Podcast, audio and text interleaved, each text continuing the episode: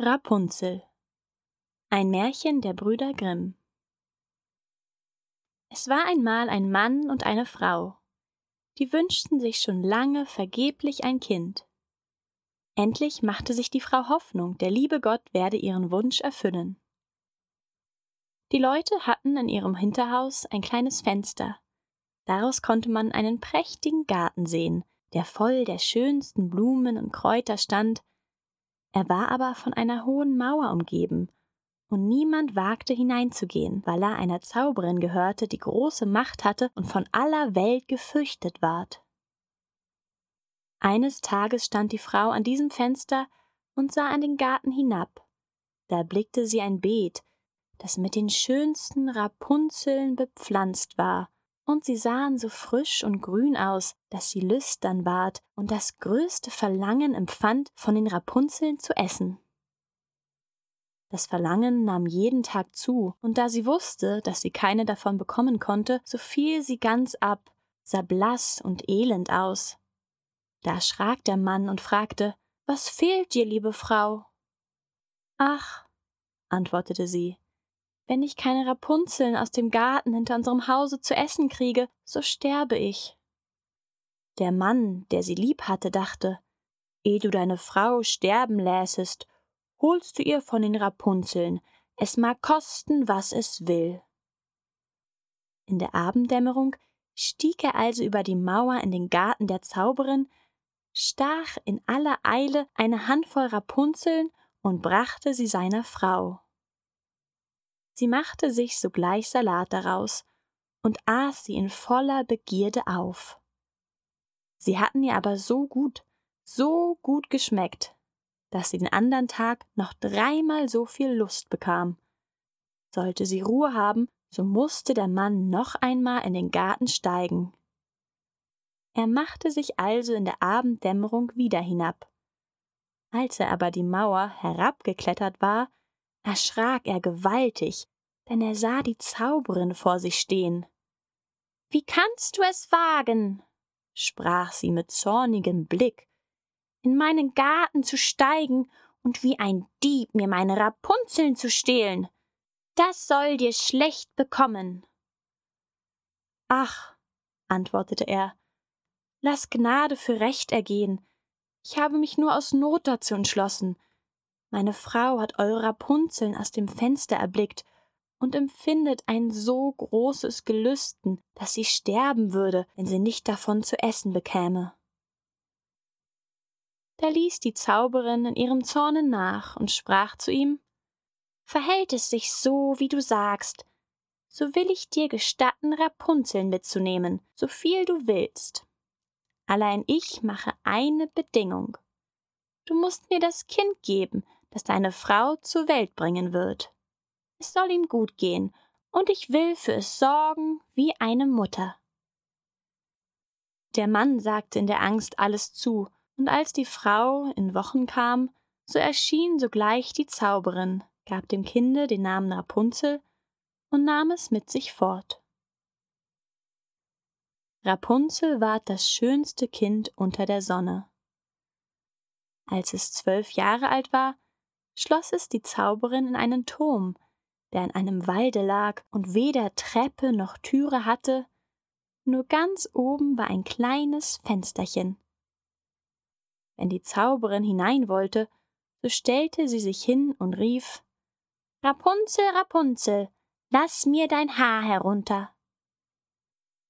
Rapunzel hatte lange, prächtige Haare, fein wie gesponnenes Gold. Wenn sie nur die Stimme der Zauberin vernahm, so band sie ihre Zöpfe los, wickelte sie oben um einen Fensterhaken, und dann fielen die Haare zwanzig Ellen tief herunter, und die Zauberin stieg daran hinauf. Nach ein paar Jahren trug es sich zu, dass der Sohn des Königs durch den Wald ritt und an dem Turm vorüberkam.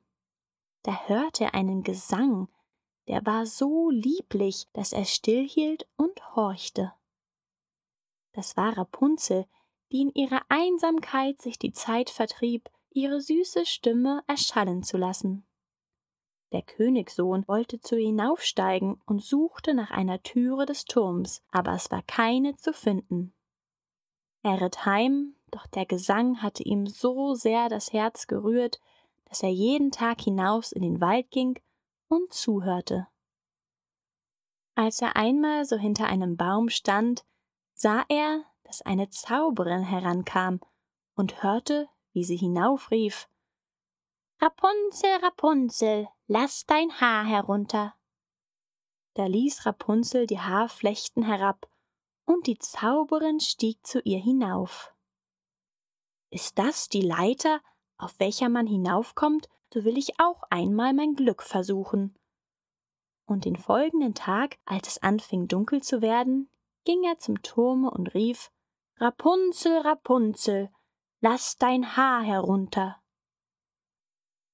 Alsbald fielen die Haare herab, und der Königssohn stieg hinauf. Anfangs erschrak Rapunzel gewaltig, als ein Mann zu ihr hereinkam, ihre Augen noch nie einen erblickt hatten.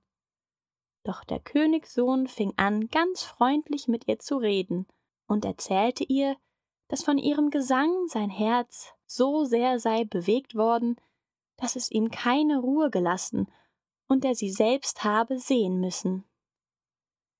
Da verlor Rapunzel ihre Angst, und als er sie fragte, ob sie ihn zum Mann nehmen wollte, und sie sah, dass er jung und schön war, so dachte sie, der wird mich lieber haben als die alte Frau Gothel, und sagte ja und legte ihre Hand in seine Hand.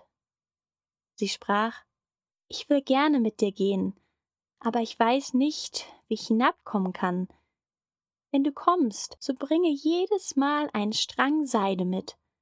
Daraus will ich eine Leiter flechten, und wenn die fertig ist, so steige ich herunter und du nimmst mich auf dein Pferd.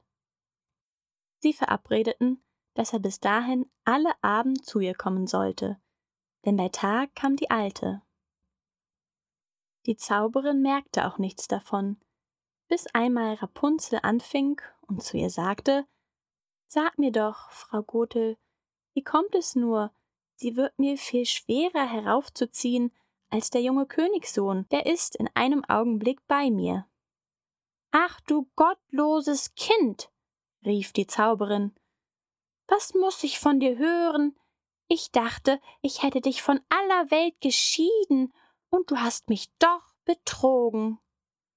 In ihrem Zorne packte sie die schönen Haare der Rapunzel, schlug sie ein paar Mal um ihre linke Hand, griff eine Schere mit der rechten, und ritsch, ratsch waren sie abgeschnitten, und die schönen Flechten lagen auf der Erde.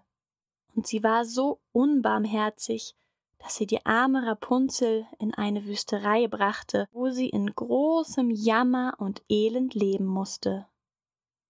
Denselben Tag aber, wo sie Rapunzel verstoßen hatte, machte abends die Zauberin die abgeschnittenen Flechten oben am Fensterhaken fest, und als der Königssohn kam und rief Rapunzel, Rapunzel, lass dein Haar herunter, so ließ sie die Haare hinab. Der Königssohn stieg hinauf, aber er fand oben nicht seine liebste Rapunzel, sondern die Zauberin, die ihn mit bösen und giftigen Blicken ansah. Aha, rief sie höhnisch, du willst die Frau Liebste holen, aber der schöne Vogel sitzt nicht mehr im Nest und singt nicht mehr, die Katze hat ihn geholt und wird dir auch noch die Augen auskratzen. Für dich ist Rapunzel verloren, du wirst sie nie wieder erblicken. Der Königssohn geriet außer sich vor Schmerzen, und in der Verzweiflung sprang er den Turm herab. Das Leben brachte er davon, aber die Dornen, in die er fiel, zerstachen ihm die Augen. Da irrte er blind im Walde umher, aß nichts als Wurzeln und Beeren und tat nichts als jammern und weinen über den Verlust seiner liebsten Frau. So wanderte er einige Jahre im Elend umher und geriet endlich in die Wüsterei, wo Rapunzel mit den zwei Zwillingen, die sie geboren hatte, einen Knaben und Mädchen, kümmerlich lebte. Er vernahm eine Stimme und sie deuchte ihn so bekannt, da ging er darauf zu, und wer herankam, erkannte ihn Rapunzel und fiel ihm um den Hals und weinte. Zwei von ihren Tränen aber benetzten seine Augen, da wurden sie wieder klar, und er konnte damit sehen wie sonst. Er führte sie in sein Reich, wo er mit Freude empfangen ward, und sie lebten noch lange glücklich und vergnügt.